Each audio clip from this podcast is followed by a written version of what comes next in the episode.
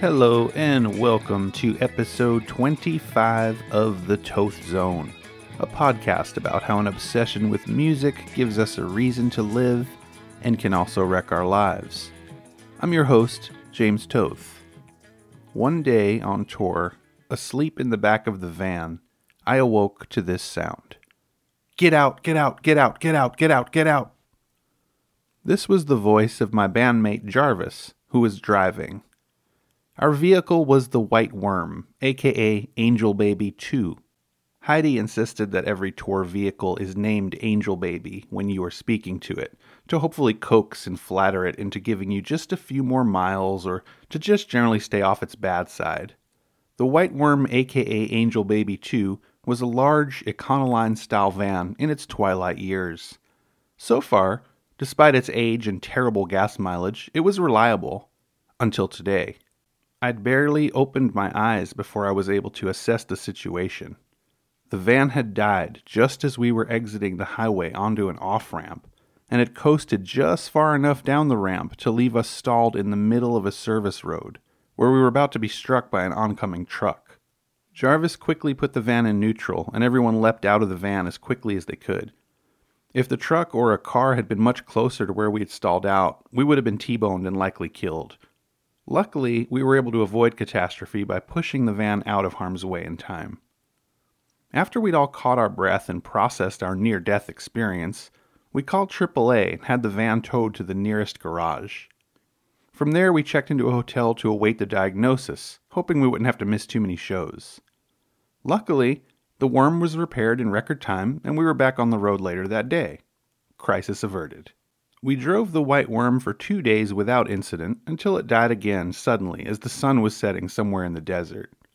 This time, when the tow truck arrived, the tow truck driver tried turning the key in the ignition and the van miraculously started back up. The magic touch! We apologized to the driver for the false alarm and for wasting his time, and we drove another several hours to the gig. And after the gig, the van started right up. The following morning, however, it drove for an hour or two, and then it died again. I don't remember how we figured it out, but we concluded that the van would now only drive at night. The sun stroked white worm would purr like a damn kitten by the light of the moon, but would sputter and wheeze during the day, and would just stop without warning, which was obviously incredibly dangerous. The fact that the van kept overheating should have been no surprise. I mean, it was summer in the desert, and the van was likely over its weight limit with gear and people and personal effects, and far too much was being asked of our humble vessel. Temperatures that summer regularly got as high as 114 degrees, and it was becoming impossible to ignore the sight of the flowers we always kept on our dashboard wilting as if captured in fast motion photography. Only being able to drive at night was inconvenient to say the least. We weren't on a short weekend trip. We were about a quarter of the way into a month long tour, and we were very far from home we determined, based on the evidence of our experience and some quick math, that the van would run in the daylight only as long as it had been given roughly an equal amount of time to rest. So, if we stopped somewhere for two hours, we could get two hours of driving out of the van. If we parked the worm overnight, we could get as many as three or four hours of driving done the following day. But some of these drives were like 13, 14 hours long. This was not a sustainable solution. Driving through the night is a tempting thing to do on tour, but it is almost never a good idea. For one thing, night driving is a lot more dangerous. According to the National Highway Traffic Safety Administration, you're three times more likely to have a fatal accident at night than during the day. Add to this the fact that after a show, everyone's usually tired and sometimes cranky. Another drawback to doing this on tour is arriving in the town you are playing at sunrise with nowhere to go, nothing to do, and nowhere to sleep. And so, rather than make all of our remaining tour drives at night, which no one wanted to do, we began taking a series of long breaks throughout the day so the white worm could cool off and convalesce. Matinee movies became a thing. I recall seeing Spider Man 2 around this time, and I remember some of the group stuck around to catch the second showing in the air conditioned theater. We were all weary and lacking sleep. Some of us had been awake for like 24 hours. I found I could usually fall asleep in a movie theater, but not restfully. In any case, we utilized this hack for a few days, all of us knowing but not acknowledging that there was no way we could do an entire tour this way. The day inevitably came when the white worm could no longer endure these drives, even after adequate resting time. The worm died once and for all in Albuquerque, New Mexico on July 3, 2004. This is all commemorated, by the way, on the Wooden Wand and the Vanishing Voice DVD, which I believe is out of print, but which I hope someone can upload on YouTube at some point. We had the van towed away and said our goodbyes. Now, we sort of expected this. It was a sadistic experiment taking this 15 year old vehicle across the desert and up mountains, carrying obscene amounts of weight for five or six weeks and 3,000, 4,000 miles. The final odometer reading of the white worm was 200,009.3 miles. How do I know this? I know it because Jarvis would later commemorate our ill fated mothership by having this number tattooed on his arm in memory. If you run into Jarvis sometime, ask him to show it to you. Shipwrecked and marooned at a gnarly New Mexico Quality Inn on Independence Day, with some 20 odd shows still to play, we rallied even before we drew straws to determine who was going to call the label and ask for a loan, I knew I'd be the one who'd have to do it. I mean, I was the face of the band and the liaison to the record label. I downed a shot of Jim Beam and called my friend Slim Moon, who owned our label, Kill Rock Stars. Slim, I said, I have some bad news. The worm is dead. Some of the band are talking about just splitting up the stuff and taking a Greyhound home. I don't know what to do. Are you somewhere where you can buy a van? Slim asked, anticipating my awkward question. Yeah, I saw a few car dealerships around, I told him, but the repairs we had to make last week kind of wiped us out. We have very little cash on hand. This was true. The tour had actually been a surprising financial success, but whenever we had too much cash on hand to feel safe traveling with it, we'd go to a post office and get a money order and send the money home. I recommend doing this, by the way. Usually we did this whenever we had, say, $1,000 or more, which was rare. Just a few days earlier, I had sent a money order home, so we had less than $400 in the band kitty. Okay, said Slim, unflappable. I'll wire you guys some money for van and we'll just figure it out later. Now, some context here. Our band had likely not sold more than 500 copies of our record on Slim's label by this point, and it is almost definitely true that he was still in the red for what he paid to make and manufacture our album. It is this rare display of faith and loyalty that would later help me ultimately make my decision when I was being courted by two major labels, and it's something I've never forgotten. True to his word, Slim wired us the money. I think it was like $11,000. And we decamped to our Quality Inn to brainstorm. I tried to remember the lessons my dad and TV had taught me about negotiating. Every car I'd ever bought prior to this was bought from a friend or a relative or for a small amount of cash in a parking lot. I never had to deal with a high pressure car salesman before. Look, I told the others, we gotta play this cool. Let's not be conspicuous. We can't look desperate. Jessica said what we were all thinking. But we are desperate. Look at us. Undeterred, we arrived on foot to the dealership a half mile from the hotel on the 4th of friggin' July. We had long hair and tattoos, and we were wearing the touring band desert attire of hats and cut off jean shorts and beaded necklaces and ripped t shirts. I looked like someone who might have roadied for Jefferson Starship. Jessica was draped in costume jewelry. Lucas and I had full beards. Jarvis had weird writing on his shoes, and Heidi was wearing ironic white pants, which were dirty. None of us had showered in days. Remember, I said, play it cool. We are not a band.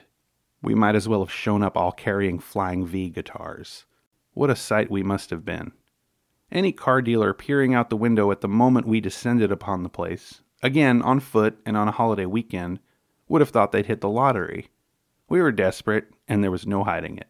Now, Jarvis and Jessica emerged as the best negotiators, and after some haranguing and haggling, we actually drove away with a new used van, which we dubbed Gothvar the Destructor, aka Angel Baby 3. We replaced on the dashboard the flowers and various totems we'd accumulated on the trip, loaded our gear, and rolled off into the desert to continue our trek, passing the now common sight of brush fires to our right. Miraculously, we only missed two shows. Now, money was suddenly tight. We were in major debt to the label now, a debt we couldn't possibly conceive of repaying anytime soon. Now, luckily, this particular group had always been frugal frugal to a fault. comically frugal. For some shows, we were paid guarantees, and festivals and college gigs made up a lot of the difference, but other gigs were door deals, and gas prices at this time had reached a record high. This was 2004. With Gothvar the Destructor loaded down with gear, we were probably getting 10 to 12 miles to the gallon. There were the usual things a resourceful touring band could do to save money, things with which we were already pretty well acquainted. For example, if you were able to obtain some rolls or a loaf of bread, you could discreetly eat for free at the fixins bar of almost any fast food restaurant. When desperate, you could even siphon gas. I'm not proud of this. In college, Heidi had produced a documentary about dumpster diving and had been something of an amateur dumpster diver herself. She taught us all the tricks, and soon we were diving into trash bins for day old donuts and bread. This was an illuminating and very educational experience for me. Now, some of you are probably feeling really grossed out right now. Some of you might be picturing us waist deep in an industrial waste bin full of ant covered, half eaten, discarded food, apple cores and cigarette butts, and maybe even rats. But more often, we'd find things still sealed in their original packages. Edible at worst, delicious at best. Things that had been left on a shelf for a day or two after expiration, but were otherwise totally fine. Now, I knew from my job servicing vending machines, which I'll probably tell you about later, that expiration and sell by dates were largely arbitrary. Dumpster diving also became a fun thing to do, contest to see who could find the best stuff. I feel I should point out that we didn't have to do this. Now, sure, we were penurious, like most bands, and sure, we were watching every dime, but it just became another part of the adventure, and we felt righteous in not only using perfectly good things that were being thrown away, but also saving money in the process. Sometimes, though, the frugality went too far. Heidi, Pete, Jarvis, and Lucas began table scoring which was a bridge too far for me and Jessica. Table scoring, for those who don't know, is when you get seated in a diner and one person in a party of five or six orders, say, a cup of coffee. Then you wait until some other nearby restaurant patron leaves their unfinished plate of food and you snatch it and eat it before the busboy can take the plate. Now, I must admit, I found this revolting on several levels. For one thing, the stranger who had previously been eating this meal might have been sick.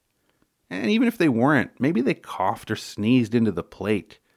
It was also embarrassing to worry about getting caught, which increased the anxiety and created a preemptively adversarial relationship with the wait staff. Guys, we made $300 in merch last night, I would reason. Let's just order fucking breakfast. But most of the band would refuse, and I would order myself eggs and bacon while the others shiftily eyed the place, casing the joint like hash brown crazed armed robbers. In spite, I would always make it a point to finish my meal. These bums wouldn't be table scoring from me. Childish, I know. Still, the four members of the band who indulged in this survival skill certainly elevated it to a high art, and I will retrospectively, reluctantly, give them their props for their commitment to the deed. In addition to food scams, there were sleep scams. We noticed that many of the rooms at the motels we visited were occupied by people on business trips, who often left their rooms before sunrise to catch cabs and flights. Now, checkout in most motels is 11 a.m. or even noon, which, it seemed to us, left hours of wasted, perfectly good motel time. Soon we began driving after the show for a few hours to a motel near an airport, and there we'd stake out the parking lot. When we'd see someone leave, We'd watch to see if they left their door open, which would signal to the maid that the room was ready for cleaning. If the door was left open, we ran in, utilized the do not disturb sign, and locked the door, hoping it would be at least a few hours between the desk clerk receiving the door key and the maids coming to clean the vacated room. Now, most motel guests didn't leave the door open when they checked out, and to our chagrin, most of them closed and locked the door behind them but a few times we got lucky and got ourselves a free motel room for a few hours, where we'd catch up on sleep and shower and avail ourselves of the various hotel amenities like coffee and continental breakfasts. As long as you didn't mind sleeping in an unmade bed, it was no big deal. I mean, it wasn't nearly as gross as table scoring. Yeah. Anyway, we only did this like two or three times. It was not a regular thing, but when it did occur, you really felt like you were getting something over on the universe. Who says nothing is free? But like I said, this was by no means a regular occurrence. Most nights we either crashed with friends, or fans, or promoters, or opening bands, or we just sucked it up and paid for a single cheap hotel room, where the five or six of us would cram together in a manner not unlike riding together in a van. Some nights on tour, you don't even need to worry about where to sleep. The tour routing doesn't give you enough time to do so. I recall one show in Denver, Colorado, on a very poorly routed tour with the Sky High Band, after which we packed gear, drove straight to the next gig in fucking Seattle, stopping only for bathroom breaks and food, and we still arrived just in time to play our set. Who the hell booked that one? I know who booked it, but I'm going to be cool and not out them especially because nowadays this person works for one of the biggest and most successful booking agencies in America. Maybe we were just the practice band. We very seldom slept in the van, but it did happen a handful of times. Slept is probably not the right word. We slept in the van even though we all knew better. This was the rookiest of rookie mistakes. To all you young bands out there, sleeping in a van is never a good idea. Don't do it. Still, on the rare nights when we had no other choice, the six members of our band variously reclined the seats, covered ourselves with coats, and tried to catch 40 winks before resuming the endless trek. All of us, that is, except Lucas, who was very tall and often preferred to just sleep outside. On one such night, Lucas began the evening in the van with us, but at some point in the night grew uncomfortable and opted to lie down on the gravel behind the van. In the morning, I woke up in the driver's seat and, fiendish for coffee, I started the van. No, screamed Heidi in the nick of time. Remember a few episodes ago when I told you that every band who tours for long enough has at least a few stories in which they almost died? A second later, and I would have backed the van over a sleeping Lucas, likely killing him. The thing is, this had been foretold. Or so we convinced ourselves. Early on in the tour, Heidi picked up at a gas station an astrology magazine called the Monthly Aspectarian and we soon began the ritual of beginning each morning by reading that day's astrological forecast out loud. Of course, the great trick of astrology is that vague advice and prognostications can be applied generally to specific situations. If you want to do an experiment sometime, read a horoscope other than your own and see if it too doesn't appear to provide some valuable insight into your life, habits, and current situation. Now, I don't mean to offend anyone when I say I'm not a believer in astrology or any of the various pseudosciences. Because even if I don't find astrology especially useful, that doesn't mean it can't be really fun. And I do find that I carry many of the hallmark traits of my particular zodiac sign, for whatever it's worth. But no, I do not sincerely believe in astrology, and I'm pretty sure no one in the band did either. But some of the forecasts in the Aspectarian were downright eerie. What began as an amusing diversion soon began taking on a much larger role, in some cases, even dictating our decisions and we began taking it far more seriously than we might have wanted to admit. The monthly Aspectarian even predicted, in its own vague and oblique way, our van troubles. Years later, on a different tour with a different band, a similar sort of collective hypnosis occurred. Touring again through the Southwest and through New Age Mecca Sedona, we pretended to get into crystal healing, buying various tchotchkes and good luck charms along the way and staging them on the dashboard we even emblazoned some of our merch, buttons and tote bags and shirts, with crystal imagery. Now, this was a band of educated, rational, worldly, self aware, even skeptical people. But when the tour was nearing its end and someone lost one of our prized talismans, the collective dread was palpable. I mean, people were upset. You remember Dumbo with the feather? Or Pootie Tang with the belt? It is remarkably easy to begin relying on these amulets and believing that they are having an effect on your life, even when it begins as a joke. You can see how easily confirmation bias can influence belief.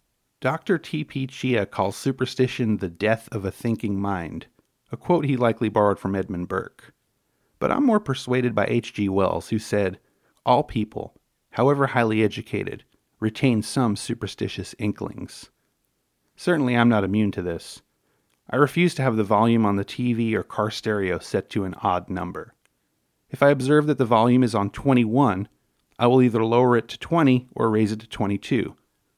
Now, I don't think anything bad is going to happen if the volume is set at an odd number. I just don't like the imbalance.